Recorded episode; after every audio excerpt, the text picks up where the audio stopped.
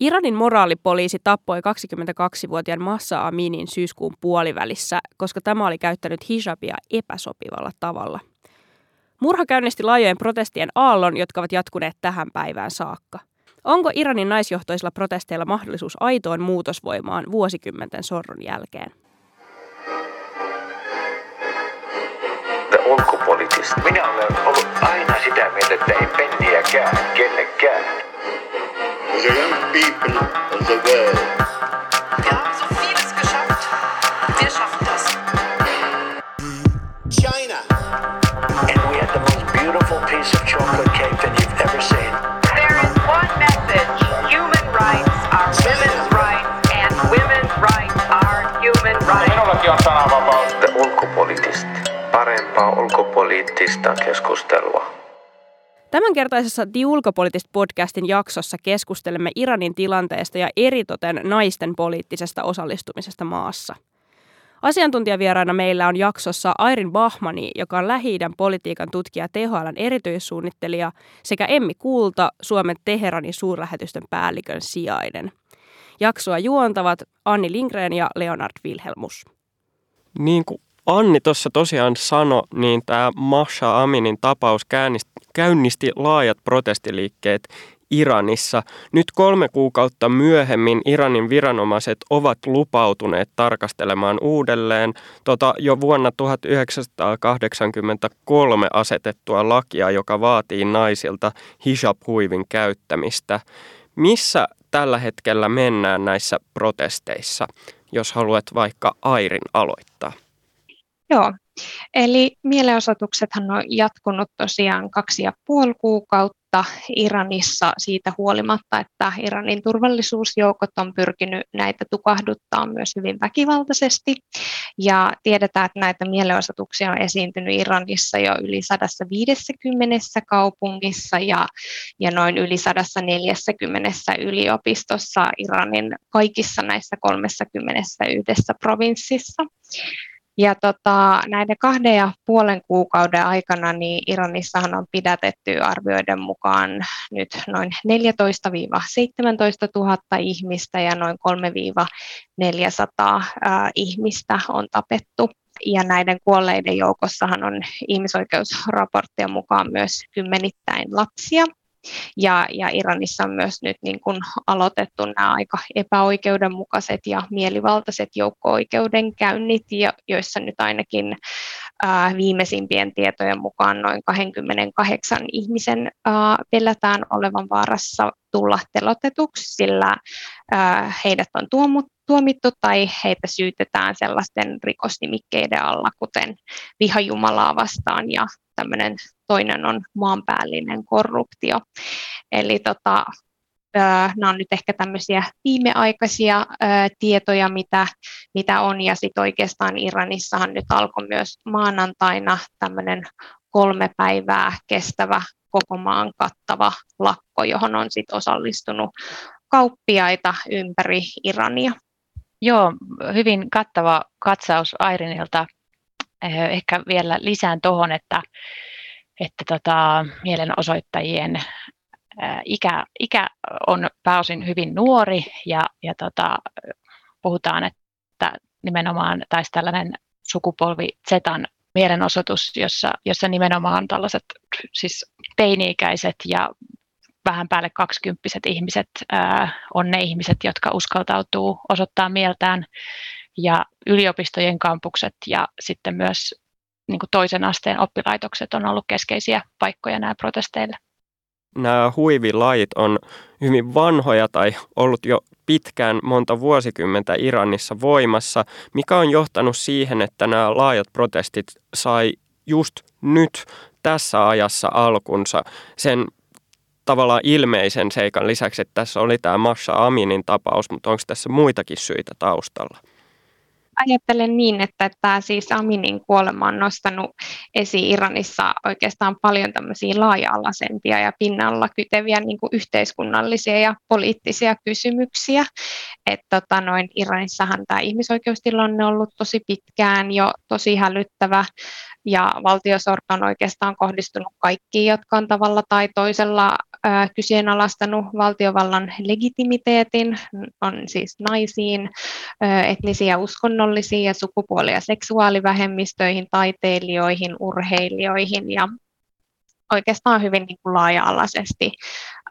Ja tota, Iranissa on myös niin kuin kymmeniä tuhansia poliittisia vankeja ja tällä hetkellä näiden niin kuin mielenosoitustenhan ydinviestinä on ollut myös niin kuin oikeastaan koko tämän nykyisen valtiojärjestelmän purkaminen ja demokratian vaatiminen ja perus- ja ihmisoikeuksien niin kuin vaatiminen Iraniin. Että Aminin tapaus on kyllä nostanut paljon, paljon laajempia yhteiskunnallisia ja poliittisia kysymyksiä esiin Iranissa. Joo, hijabiahan on, on vastustettu Iranissa useasti aikaisemminkin jo silloin vuonna 1979 heti kun korkeajohtaja Homeni antoi määräyksen siitä, että naisten pitäisi pitää hijabia työpaikoilla, niin tuhannet naiset osoitti mieltä Teheranissa tätä, tätä pakkoa vastaan. Ja sen jälkeen erityisesti tässä nyt niin kuin viime vuosina on ollut protesteja hijabia vastaan, mutta ei, ei tässä koko luokassa tietenkään, mitä nyt nähdään. Ja protestit ylipäänsä Iranissa eh, ei ole mitenkään poikkeuksellisia, että, että tässä lähivuosinakin on nähty useita, useita protesteja eri aiheista, mutta Mahsa Aminin kuoleman jälkeen alkaneet protestit niin on ehkä voisi sanoa niin kuin voimakkaampia kuin nämä aiemmat protestit, jossa on ollut kyse eh, usein niin kuin toimeentuloon liittyviin liittyviin kysymyksiin tai sitten äh, johonkin tiettyyn poliittiseen kysymykseen, niin kuin 2009 tämä vihreä liike, joka, joka tota, pyrki korjaamaan tämän väärennetyn presidentinvaalien tuloksen, että, että nyt tosiaan protestoijat vaatii koko järjestelmän purkua ja koko islamilaisen tasavallan loppua. Tämä protestiliike on, on hyvin ainutlaatuinen, vaikka protestit sinänsä Iranissa on tapahtunut, niitä on tapahtunut säännöllisesti ja se, että nämä protestit on jatkunut näin pitkään tästä Iranin turvallisuusviranomaisten hyvin brutaalista vastauksesta huolimatta, niin on kyllä hyvin ainutlaatuista. Mm. Mennään tuohon vielä kohta vähän tarkemmin, mutta vielä yhtenä jatkokysymyksenä tuohon hijabiin liittyen on se, että kun tässä tuli ilmi, että sitä on aikaisemminkin vastustettu, mutta kuinka laaja sen kannatus on ollut. On, onko sitä kannatettu laajasti ja miten siihen tällä hetkellä suhtaudutaan Iranissa? Onko edelleen niin kuin merkittävä osa väestöstä kuitenkin sen kannalla? Tosiasiahan on, että tietynlaista dataa ja esimerkiksi tämmöisiä mielipidemittauksia Iranista on tosi vaikea saada niin kuin oikeastaan aika useiden autoritääristen maiden kohdalla niin kuin muutenkin, uh, mutta me tiedetään, että, että iranilaiset on varsin maallisia ja, ja niin kuin selvä enemmistö iranilaisista haluaisi demokratiaa ja järjestelmää, jossa niin kuin uskonto ja poliittinen prosessi olisi erotettu toisistaan. Iranissa on kuitenkin siis onnistuttu myös tekemään tämmöisiä jonkun tyyppisiä mielipidemittauksia ja kaivelinkin tuossa hetki sitten niitä. Ja esimerkiksi yhdessä, josta oli äh, onnistuttu aika kattavasti saamaan vastauksia koko Iranista, äh, niin siinä oli nämä vastaajat jaoteltu sukupuolen, iän ja niin kuin maantieteellisen kattavuuden näkökulmista. Ja niissä oikeastaan kaikissa pyöristettynä, niin noin 80 prosenttia iranilaisista ei ollut tämän huivipakon kannalla. Ja, ja tämä on niin kuin musta aika selkeä, ja, selkeä viesti ää, siitä, mitä, mitä niin kuin iranilaiset toivoisivat. No joo, se on kyllä tosi merkittävä enemmistö. Joo, ja te tuossa no, tosiaan nostittekin jo esiin sen, että, että niin kuin sinänsä protestoiminen Iranissa ei ole, ei ole niin kuin ennenkuulumatonta, ja, ja maassa on siis nähty niin kuin laajojakin protesteja ö, tätä islamilaista hallintoa vastaan viimeksi niin kuin isommissa määrin vuonna 2019. Miten te arvioisitte, että tämä tämänhetkinen liikehdintä eroaa sit niistä aiemmista mielenilmauksista? Niin kuin totesin, niin nyt on kyseessä todella se, että ihmiset vaativat koko järjestelmän loppua. 2019 mielenosoitukset sai alkunsa siitä, että hallitus kertoi yhtäkkiä, niin kuin polttoaineen hinta nousi yhden yön aikana. Ja tämä sai ihmiset kaduille. Iranin taloustilannehan on, on siis aivan todella heikko ää, ja inflaatio on ollut hyvin korkea viimeiset, erityisesti viimeiset viisi vuotta. Ja varsinkin tässä viimeisen vuoden aikana inflaatio on ollut todella korkea, mikä tarkoittaa sitä, että iranilainen keskiluokka supistuu koko ajan ja miljoonat ihmiset on, on tota, vajonnut köyhyyteen keskiluokasta ja yhä useampi iranilainen joutuu miettimään sitä, että miten he pystyvät ostamaan ruokaa, ruokaa lapsilleen. Tästä, tästä oli kyse silloin 2019. Nyt tämä mielenosoitus on ideologinen. Tämä Mahsa Aminin kuolema jotenkin iskee siihen hermoon, mitä sanoin aikaisemmin tästä niin kuin maailmankuvien erosta. Toki varmastikin ää, nämä nuoret ihmiset, jotka osoittaa nyt mieltään, niin heillä on niin kuin rajatut mahdollisuudet. Heidän tulevaisuutensa näyttää synkältä myös siksi, että Iranin taloustilanne on niin heikko ja Iranin kansainvälinen asema on, on yhä eristyneempi. Se, että Iranissa on niin paljon tyytymy, tyytymättömyyttä hallintoon, niin on vahvasti sidoksissa kyllä myös tähän taloustilanteeseen. Mm. Joo, just, just niin kuin tota Emmi tuossa kiteytti tosi hyvin kaiken tämän tavallaan, mikä tässä on nyt ytimessä näiden niin kuin nykyisten mielenosoitusten ää, kohdalla, että, että vaikka tosiaan Iranissa aiemminkin vaadittu myös perus- ja ihmisoikeuksia, niin kyllä näissä niin kuin käynnissä olevissa mielenosoituksissa niin kuin poikkeuksellista on myös se, että, että kuinka niin kuin laaja solidaarisuus ihmisillä on nyt myös yli etnisten ja uskonnollisten ja sukupuolten välisten rajojen ja, ja tota, ää, näihin mielenosoituksiin on osallistu, osallistunut ihmisiä hyvin erilaisista just sosioekonomisista taustoista ja myös niin kuin hyvin er, siis heikossa taloudellisessa asemassa olevat työläiset, esimerkiksi öljyjalostamoissa ja petrokemikaaleja valmistavissa tehtaissa on myös nyt lakkoillut. Myös esimerkiksi se on ollut ihan merkittävää, että Iranin näissä niin kuin vanhoillisissa kaupungeissa, Mashadissa ja Pomissa on ollut myös näitä mielenosoituksia. Tämä, mihin myös Emmi viittasi, just näihin niin kuin taloustilanteeseen, niin ne on, ne on ollut tosiaan keskeisessä asemassa aiemminkin ja varmasti nyt tavalla tai toisella niin kuin heijastelee myös sitä, että, että siis työttömyydellä, korruptioilla, sanktioilla ja näillä elinkustannusten nousullahan on ollut laaja-alaisia vaikutuksia niin kuin iranilaisten elintason laskemiseen. Iranilaiset on nykypäivänä just paljon köyhempiä kuin mitä, mitä oli esimerkiksi 15 vuotta sitten. Et tota noin, äh, myös, myös näillä on tosiaan niin kuin vaikutusta, mutta ihan niin kuin tuossa Emmi sanoi, niin, niin näissä protesteissa ytimessä on, on niin kuin koko tämä nykyinen valtiojärjestelmä ja niin kuin, ä, poliittiset, ä, taloudelliset ja sosiaaliset oikeudet ja niin kuin demokraattinen valtiojärjestelmä. Mm. Toi on kyllä tosi mielenkiintoista, että tavallaan toi ideologisen protestin. Tavallaan ajatus, että siinä esimerkiksi se sosioekonominen tausta ja luokka ei niinkään vaikuta, mutta mutta entä sitten sukupuoli? Että tästä on tosiaan puhuttu semmoisena niin naisten protestina ja mennään siihen kohta vielä tarkemmin, mutta mut mikä sitten on miesten osallisuus tässä niin Iranin protestiliikkeessä tällä hetkellä?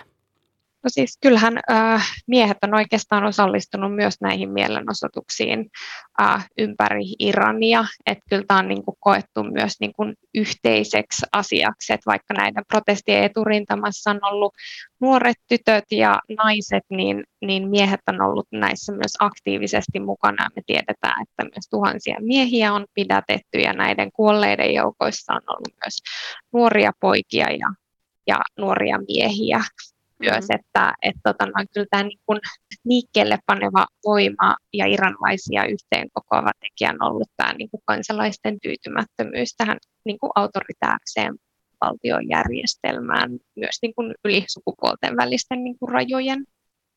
Kyllä, miehet on ollut aktiivisesti mukana osallistumassa näihin protesteihin.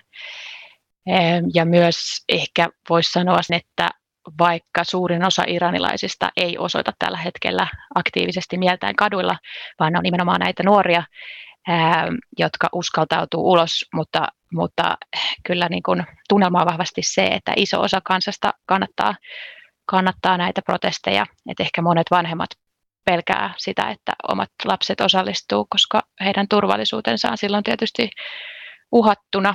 Ja yrittää estää lastensa osallistumisen ehkä jopa, mutta tota, on kyllä varmasti ei ole sellaista, sellaista, että tämä olisi mitenkään naisten, naisten huoli, vaikka tämä alkoikin tästä niin kuin moraalipoliisin voimatoimien ylilyönnistä, mutta, mutta tota, miehiä koskettaa yhtä lailla tämä niin kuin hallinnon mielivaltaisuus ja rankaisemattomuuden kulttuuri.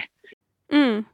Entäs sitten jos miettii tuosta niinku turvallisuuden näkökulmasta, ja, ja, ja just kun aiemminkin mainitsitte siitä, että aiemmin on protestoitu niinku esimerkiksi etnisten vähemmistöryhmien puolesta, niin miten esimerkiksi kurdien osallistuminen tällaisiin protesteihin, jossa tosiaan se, se oma turvallisuus on niin kuin helposti vaakalaudalla, niin onko heidätkin silti nähty siellä kaduilla? Kaikkein äh, intensiivisimmät protestit on nähty Länsi-Iranin näissä kurdivoittoisissa maakunnissa. Ja sen lisäksi Sistan ja Baluchistanin maakunnassa, joka on tuolla niin kuin Afganistanin rajalla, missä on Baluchi vähemmistä, heidän, heidän tota edustajiaan asuu, asuu paljon siellä. Tämä on ollut, vähemmistöt on ollut yksi, yksi keskeinen niin kuin faktori näissä protesteissa. Mahsa Amini oli itse kurdi ja, ja tota, olen kuullut iranilaisten sanovan, että, että on ollut niin kuin kurdeille eheyttävää se, että kurdityttö on noussut koko Iranin kansan kasvoksi. Mm. Joo, komppaan Emmiä täysin tässä ja tavallaan niin kuin, ähm, tässä on ollut tosi kiinnostavaa se, että, että, että näitä mielenosoituksia tosiaan kun on nähty ympäri Irania, niin tietyllä tavalla se solidaarisuus, mikä on ollut siellä eri alueilla. Eli, eli tavallaan, että tätä ei ole nähty yksittäisten niin kuin, äh, vähemmistöryhmien kamppailuna, vaan ikään kuin yhteisenä. Ja näissä iskulauseissahan niin kuin usein on myös korostunut esimerkiksi, että Kurdistanista Tehraniin, että me ollaan yhdessä tässä. Ja tota, um, tämä on, on ollut sinänsä just todella kiinnostavaa seurata, että, että miten, miten tavallaan niin kuin yhtenäisiä iranlaiset on ollut tästä siitä huolimatta, että esimerkiksi se, että näitä protesteja on myös ollut näillä ää, esimerkiksi kurdialueilla voimakkaammin, niin niitä on pyritty niin kuin valtion toimesta kehystämään sellaisiksi, että näissä on kyse jostain separatistisesta toiminnasta, vaikka, vaikka näin ei ole, että, että ihmiset on sit siinä niin kuin pysynyt yhtenäisenä. Kuuntelette ulkopoliittista podcastia, jossa keskustellaan Iranin protestiliikkeistä. Vieraina ovat Emmi Kulta Suomen Teheranin suurlähetystöstä ja lähi tutkija Airin Bahmani. Iranin protesteja on tosiaan kutsuttu jopa ensimmäiseksi naisjohtoiseksi vastarinnaksi. Uh, voitteko te kertoa vielä enemmän tästä liikkeestä, että kuka sitä johtaa ja miten se on järjestäytynyt? Tämä liike on, on järjestäytymätön ja ää, tällä liikkeellä ei ole johtohahmoa. Tämä on hyvin tällainen ruohonjuuritasolta yksittäisten ihmisten aktivismista nouseva liike, jossa ei ole johtohahmoa eikä organisaatiota. Miten näitä protesteja kutsutaan kasaan, niin on sosiaalisessa mediassa ja on tällaisia niin kuin ryhmiä, esimerkiksi Tehranin nuoret tai Jätstin naapurusto, jotka tota, tekee näitä sosiaalisessa mediassa, levittää näitä kutsuja tietyille päiville. Tässä on tosiaan nyt tänään Iranin opiskelijoiden päivä, joka päättää tällaisen kolmen päivän äh, kutsun protesteihin ja lakkoihin. Joo, ihan just näin niin kuin Emmi sanoi, että tämän nykyisen niin kuin kansannousun keulakuvana ei tosiaan ole, ole kukaan yksittäinen johtaja tai puolue, vaan, vaan se on lähtenyt sieltä niin kuin ihan kansan syvistä riveistä ja, ja se onkin nähty myös jossain määrin, vaikka monet on myös puhunut siitä, että kuinka pitkään tämmöinen liikehdintä voi jatkua esimerkiksi ilman, ilman johtohahmoa, mutta se on toisaalta nähty myös itse asiassa vahvuutena. Esimerkiksi niin kuin tuossa aiemmin tuli esille, niin 2009 ää, mielenosoitusten ää, kohdalla, niin, niin siellähän oli, oli tota noin, nämä kaksi, kaksi johtohahmoa, jotka nousi tämän niin kuin liikehdinnän keulakuviksi ja viesti oli niin kuin, tavallaan paljon rajatumpi.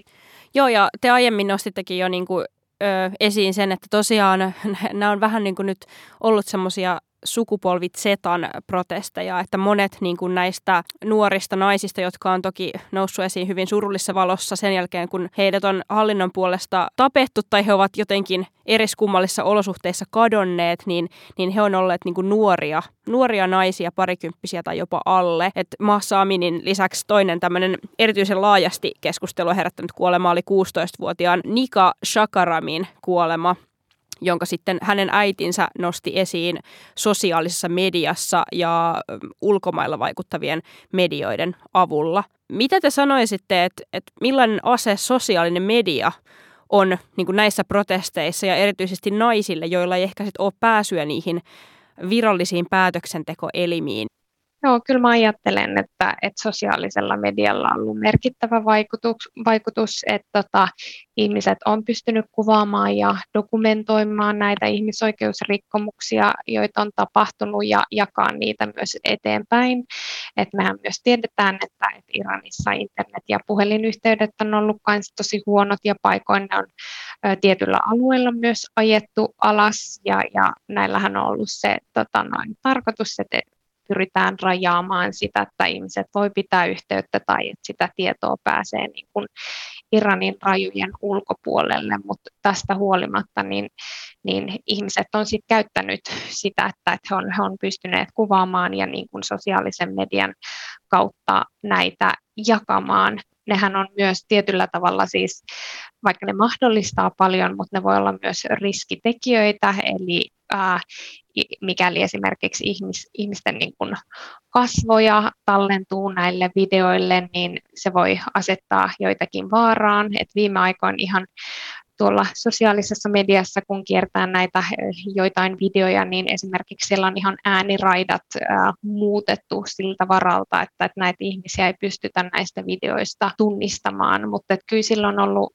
merkittävä vaikutus ja, ja ylipäätään niin kuin eri yhteydet tavallaan Iranin rajojen ulkopuolelle. Me tiedetään näistä tapauksista myös sen, että näitä omaisiahan on, on painostettu ihan äärimmäisen paljon, painostettu antamaan lausuntoja, joissa kiellet, kielletään se, että, että nämä vaikka nuoret tytöt olisi kuollut turvallisuusviranomaisten käsissä. Ollaan uhkailtu niin kuin muita perheenjäseniä, nämä keinot on ollut kyllä ihan äärimmäisiä, mitä Iranin turvallisuusjoukot on näissä ottanut.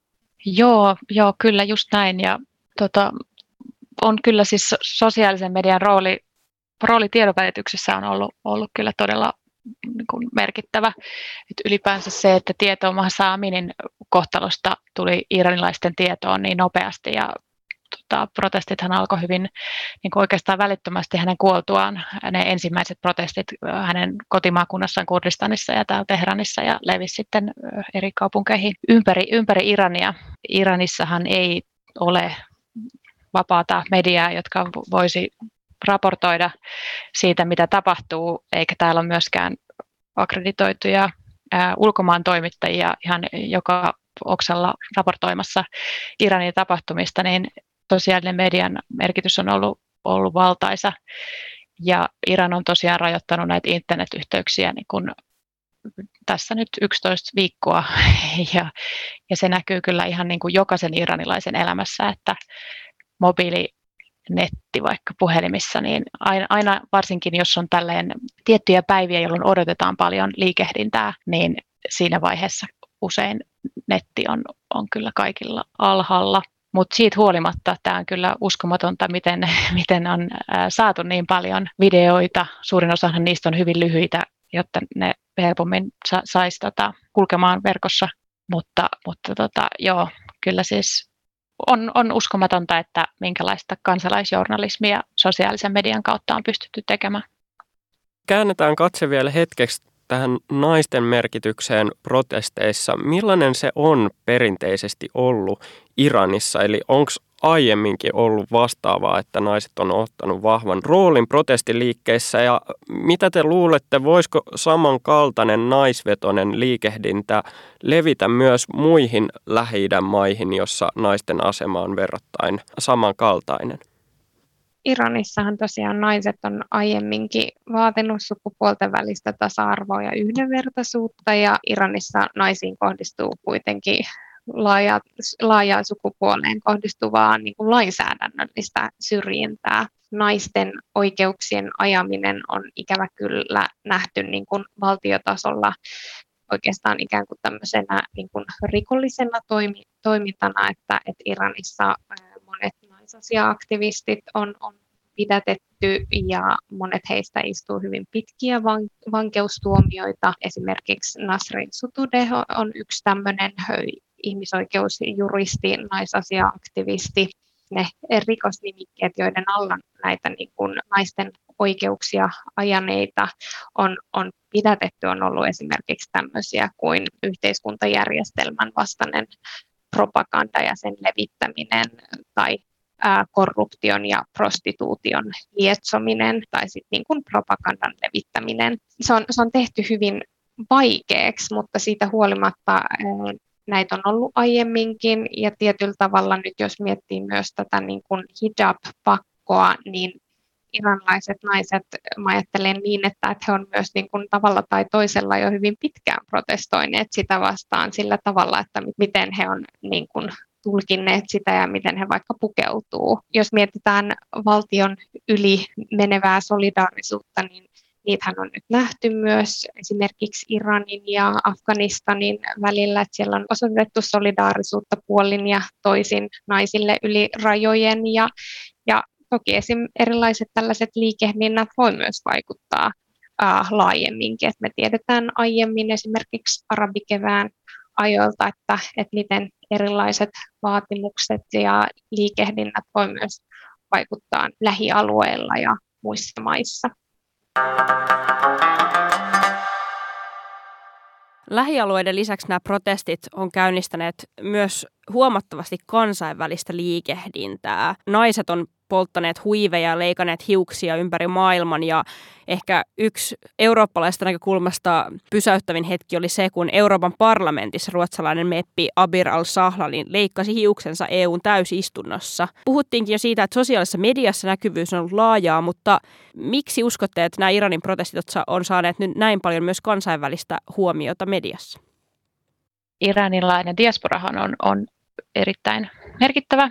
Iranilaisia asuu paljon Euroopassa ja Pohjois-Amerikassa, toki muuallakin, mutta, mutta näissä on suuret iranilaisyhteisöt, esimerkiksi Saksassa, jossa on järjestetty varmaan kaikkein suurin tällainen tukimielenosoitus, ja vaikka Ruotsissa ne videot, mitä Iranista on tullut näistä mielenosoituksista, niin onhan ne niin kuin aika järkyttäviä, että ne on kyllä siis sinänsä hyvin sellaisia jokainen ihminen tuntee jotain, jotka niitä, niitä videoita näkee, mutta se, että miten ne on sitten tavallaan jotenkin se sana on saatu ulos, mitä, mitä Iranissa tapahtuu, niin on varmasti äh, pitkälti äh, iranilaisdiasporan ansiota.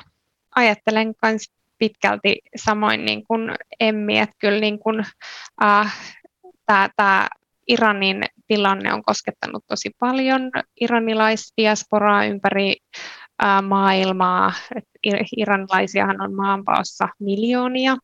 Ja tota, että kyllä tämä on tullut niin kuin tosi lähelle varmasti monia.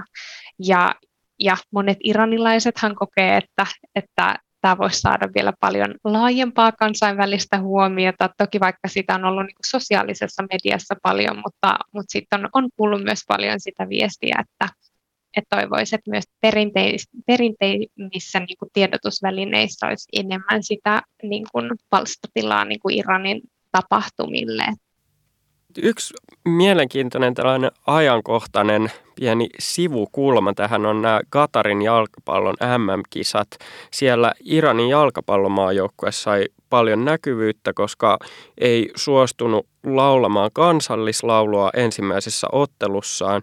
Ja sitten toisaalta Iranissa myös juhlittiin oman joukkueen tappiota lopulta, mikä on myös aika poikkeuksellista, niin miten nämä Gatarin kisat on näkynyt Iranissa, mikä, mikä se tunnelma on ollut siellä, siellä paikan päällä, miten ne on sidottu näihin protesteihin?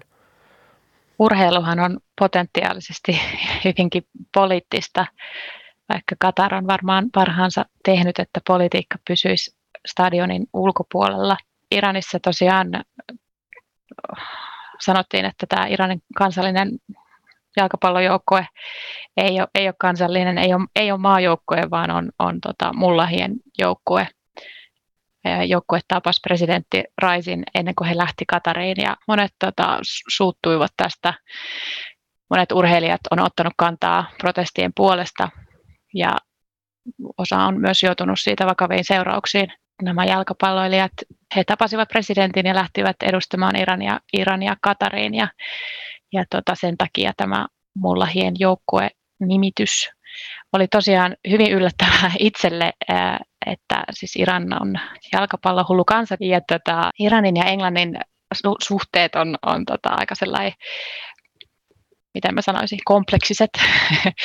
ja monet iranilaiset, vaikka olisi, olisi tota, muuten hyvinkin niin kuin länsisuuntautuneita, niin silti pitää hampaankulossa vähän englantilaisia vastaan. Niin kun Iran hävisi sen ekan pelin Englannille, niin tosiaan täällä ää, jotkut, jotkut lähti kadulle juhlimaan sitä ja niin kuin tosi monet sanoo, että silloin päivällä ennen kuin sitä peli, peliä pelattiin, että toivoo, että Iran häviää. Se on niin kuin, hyvin syvä merkki siitä, että miten laajaa ja miten niin kuin syvällä tämä on tämä toive siitä, että muutosta olisi näköpiirissä. Joo, ja tota, siis iranilaiset urheilijat ja taiteilijathan on osoittanut äh, niin kuin tukensa tälle protestiliikkeelle aika laajasti ja eri tavoin. Äh, esimerkiksi tämä Elnaz Rekabi, äh, kiipeilijä, nainen, joka oli näissä kansainvälisissä kisoissa, niin hän esimerkiksi myös niin kuin, äh, osoitti tuke, tukensa tälle liikehdinnälle niin kuin kisaamalla ilman huivia ja hän joutui siitä suuriin vaikeuksiin. Mutta näiden Katarin kisojen kohdalla niin Iranin valtiojohtohan on varmaan toivonut, että tämä huomio kääntyy niin kuin tästä maan ihmisoikeustilanteesta ja näistä niin kuin käynnissä olevista protesteista niin kuin Iranin jalkapallomaajoukkueen kannattamiseen. Ja tämä iranilaisten myös reaktio siihen niin kuin, uh, osoitti, että he pitää näitä asioita edelleen niin kuin pinnalla. Ja tässä on hyvä pitää myös mielessä, että erityisesti tämän Iranin ja Yhdysvaltain välisen niin kuin pelin kohdalla, niin Iranhan on vuosikymmeniä, tämä valtiopropagandahan on, on perustunut paljon myös siihen, että, että niin kuin syytetään Yhdysvaltoja kaikesta ja esimerkiksi näitä nykyisiä protesteja, niin niitä, niissähän on myös syytetty, että näiden takana on Yhdysvallat ja Israel ja näin poispäin.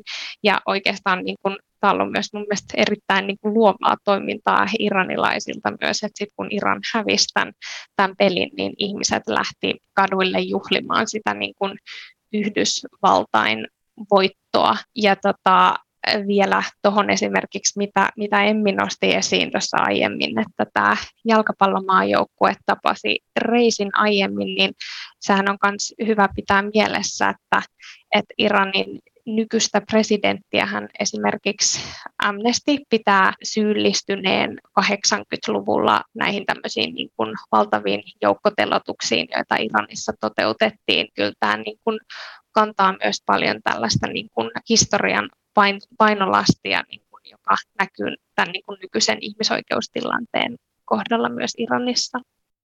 Toi on niin kuin mielenkiintoista nimenomaan, että tässä hetkessä ehkä nivoutuu nyt niin kuin historia ja sitten tämmöiset nyt tämänhetkiset ö, hyvin niin kuin akuutit muutokset yhteen ja varmaan osaltaan aiheuttaa myös sen, että tämä on nyt jotenkin niin näkyvää ja voimallista, mutta mut jos niin kuin vielä palataan siihen, siihen kansainväliseen tukeen ja näkyvyyteen, jota, jota Iranin nykytilanne saa. Ja mietitään e- erityisesti sitä, että, että mitä se voisi tuoda tulevaisuudessa. Niin nythän siis pakotteita on ollut jo pitkään Iranin valtioa kohtaan, mutta, mutta hallinto on pysynyt silti pystyssä ja, ja hyvinkin vankkumattomana, niin uskotteko te, että tulevaisuudessa joko tämmöisestä niin kuin kansainvälisestä tuomitsemisesta tai sitten niin kuin pakotteista voisi olla mitään, mitään hyötyä Iranin kansanoikeuksien kohentamisessa? Niin, pakotteet on, on ulkopolitiikan keino, jota käytetään, kun yritetään muuttaa toisen valtion käytöstä tai politiikkaa, jos se uhkaa kansainvälistä rauhaa tai turvallisuutta. Et esimerkiksi just Iranille on asetettu EU:ssa pakotteita liittyen sekä ihmisoikeusloukkauksiin että, että tota, joukkotuhoaseisiin. Ja niitä on asetettu niitä ihmisoikeuksiin liittyviä pakotteita lisää tässä tämän tilanteen alettua. Ja ne kohdistuu tiettyihin ihmisiin ja tiettyihin organisaatioihin ja tarkoittaa varojen jäädyttämistä Euroopassa tai, tai tota matkustuskieltoa Eurooppaan. Et tietysti pakotteet on pitkäaikainen väline, ne vaatii kärsivällisyyttä ja itsessään ei ole muutos mihinkään, mutta osana muita kehityksiä on ehkä niin kuin työntämässä eteenpäin sellaista kehitystä, mitä toivotaan. Toki myös niin kuin noin yksilötasolla varmasti ää, ihmiset, jotka joutuu, joutuu niiden kohteeksi, niin kukaan ei sellaista, sellaista halua. Että miltä tulevaisuus näyttää, niin, niin tota, sitä on itse asiassa musta hyvin vaikea sanoa. Että on, on siis poikkeuksellista, että nämä protestit on jatkuneet näin pitkään, mutta toki islamilaisen tasavallan turvallisuuskoneisto ja, ja tämä niin kuin ote vallasta on hyvin tiukka, mutta onneksi meillä on edes tällainen keino kuin pakotteet käytössä. Tässä oli vähän aikaa sitten YK ihmisoikeusneuvosto piti erityisistunnon tästä niin kuin Iranin viimeaikaisista tapahtumista. Mä ajattelen, että se oli yksi niin kuin tärkeä askel tässä niin kuin tavallaan kansainvälisen yhteisön niin kuin reaktioissa Iranin näihin viimeaikaisiin tapahtumiin. Ja, ja siellähän päätettiin perustaa tämmöinen kansainvälinen riippumaton toimielin tutkimaan näitä niin kuin ihmisoikeusrikkomuksia, joita Iranissa on tapahtunut. Tämän lisäksi äh, ajattelen, että me ollaan nähty niin kuin Venäjän ja Ukrainan kohdalla, että kuinka, kuinka tärkeää oikeastaan niin kuin se kansainvälisen yhteisön reaktio eri tilanteisiin, minkälainen merkitys sillä voi olla. Ja, ja Iranin kohdalla on myös nostettu esiin, että, että, että tämmöinen niin kuin hyvin selkeä viestin lähettäminen ihan diplomaattisin keinoin myös Iranin valtiojohdolle olisi äärimmäisen tärkeää, että tämmöisiä niin kuin, äh, ihmisoikeusloukkauksia ei, ei katsota vierestä ilman ikään kuin seurauksia. Ja toki pakotteella on yksi merkitys, sitten on nostettu esiin myös, myös se, että ää, tämä Iranin ydin sopimushan on ollut Iranille myös tosi tärkeä. Et siihen liittyvä keskustelu ja sen niin kuin pöydälle takaisin ottaminen ja muut diplomaattiset keinot myös tässä tavallaan niin kuin viestin välittämisessä voisi voisi niin kuin nousta myös äh, merkittäväksi siinä, että miten kansainvälinen yhteisö niin kuin reagoi tämän tyyppisiin äh, ihmisoikeusrikkomuksiin eri puolilla maailmaa. Ja nythän itse asiassa tiedetään, että Iranhan on pyytänyt myös Venäjältä apua näiden tota, mielenosoitusten tukahduttamiseen. Et se on tärkeää pitää mielessä, että minkälaista viestiä ja kuinka yhtenäisenä myös sitten, jos esimerkiksi Euroopan unioni pysyy myös tämän tyyppisissä kysymyksissä, jotka on myös EUn ulkopolitiikassa aika tärkeitä ihmisoikeudet ja naisten oikeuksien ajaminen ja, ja demokratia. Kyllä, just näin. Olen, olen ihan samaa mieltä ja, ja EUssa toki onkin, onkin otettu kantaa sekä EU-tasolla että sitten jäsenmaiden tasolla. Myös Suomi sekä minister, ulkoministerin että, että sitten tasavallan presidentin suulla on nostaneet esille tämän, tämän tilanteen ja, ja tota, ehdottomasti tätä pitää pitää esillä. Ja onhan tämä todella, todella vakava tilanne, että se, että me pidetään tästä ääntä, niin on tärkeää ja vaikka joskus en mä tiedä, siis itsekin kohtaan paljon sitä, että iranilaiset on hyvin turhautuneita siitä, että miten, niin kuin, miksi ei tehdä enempää. Mutta sitten tavallaan sit pitää just miettiä sitä, että mitä voidaan tehdä enemmän, että, että tota, on laitettu lisää pakotteita, on, on tota, esimerkiksi EUn korkea edustaja on, on tuominnut tilanteen ja YK on eri foorumeilla on käsitelty tätä, tätä tilannetta ja, ja lausuttu, lausuttu asiasta, mutta, mutta mitä sitten voidaan tehdä lisää, niin se on kyllä hyvä pohdintaa. Mm. Sä sanoitkin tässä jo Emmi, että näiden protestien tulevaisuutta on äärimmäisen vaikea ennustaa. Öm, tavallaan kyynikko minussa näkee tämän myös vähän lohduttomana tämän tilanteen, että tämä repressio on ollut niin äärimmäisen kovaotteista ja meillä on paljon esimerkkejä maailmalta, missä sitten ne protestit on lopulta tukahdutettu. Ähm, ja niin kuin te olette tässä jo sanonut, niin siellä on jo, jo nyt surmattu satoja ja vangittu tuhansia mielenosoittajia. Niin miltä näiden protestien tulevaisuus teille näyttää tässä valossa? Onko teillä toivoa näille, näiden protestien suhteen? Se tosiaan, niin kuin Emmi tuossa aiemmin sanoi, että on tosi vaikea ennustaa, että, että miten tässä käy, että niin kuin ollaan tässä puhuttu, niin ne on jatkuneet siitä huolimatta, että nämä niin kuin tukahduttamistoimenpiteet on ollut myös hyvin niin kuin väkivaltaisia, mutta toki nyt on alkanut nämä just oikeudenkäynnit, saa nähdä, että mitä, mitä niin kuin niistä seuraa. Nehän on tietenkin yksi tämmöinen väline lietsoa lisää pelkoa ihmisiin ja tavallaan sitä kautta yrittää rajoittaa sitä toimintaa, mutta tosi vaikea ennustaa, että miten, miten tulee käymään. Ajattelisin kuitenkin, että, että siinä voi olla myös niin kuin merkittävässä osassa myös se, että miten kansainvälinen yhteisö myös tulee jatkossa reagoimaan tähän ja minkälaisia toimenpiteitä otetaan. Noin niin kuin tukahduttamistoimenpiteet on, on myös sen verran rajuja, että vaikea arvioida, että kuinka, kuinka pitkään tavallaan nykyinen tilanne voi tämmöisenään jatkua. Joo, kyllä. Tota, me jotenkin olisi hienoa, että näkisimme muutosta parempaan. Toivotaan, että näin käy. Jos kävisi niin kuin aikaisempien protestien kohdalla, että nämä, nämä tota, tukahdutetaan kaiken tämän väkivallan jälkeen, niin mä näkisin, että tässä on ainakin tullut esille se, että, että on uusi aktiivinen sukupolvi, joka uskaltaa taas ryhtyä kansalaisaktivismiin ja jotenkin uudenlaista toivoa. Että mä tulin tänne itse puolitoista vuotta sitten ja silloin tota, joku kuvaili mulle, että, että sen 2019 protestiliikkeen tukahduttaminen, joka tosiaan tapahtui hyvin lyhyessä ajassa ja hyvin verisesti, niin sen jälkeen kaikki toivo on mennyttä, että vaan yhä useampi iranilainen lähtee, lähtee maasta, jotka ei kestä tätä järjestelmää täällä. Mutta jotenkin, että ehkä sellaista niin kuin uudenlaista toivoa kuitenkin taas on. No hei, näihin sanoihin on hyvä lopettaa. Kiitos todella paljon erittäin mielenkiintoisesta keskustelusta Airin Bahmani ja Emmi Kulta. Kiitos. Kiitos.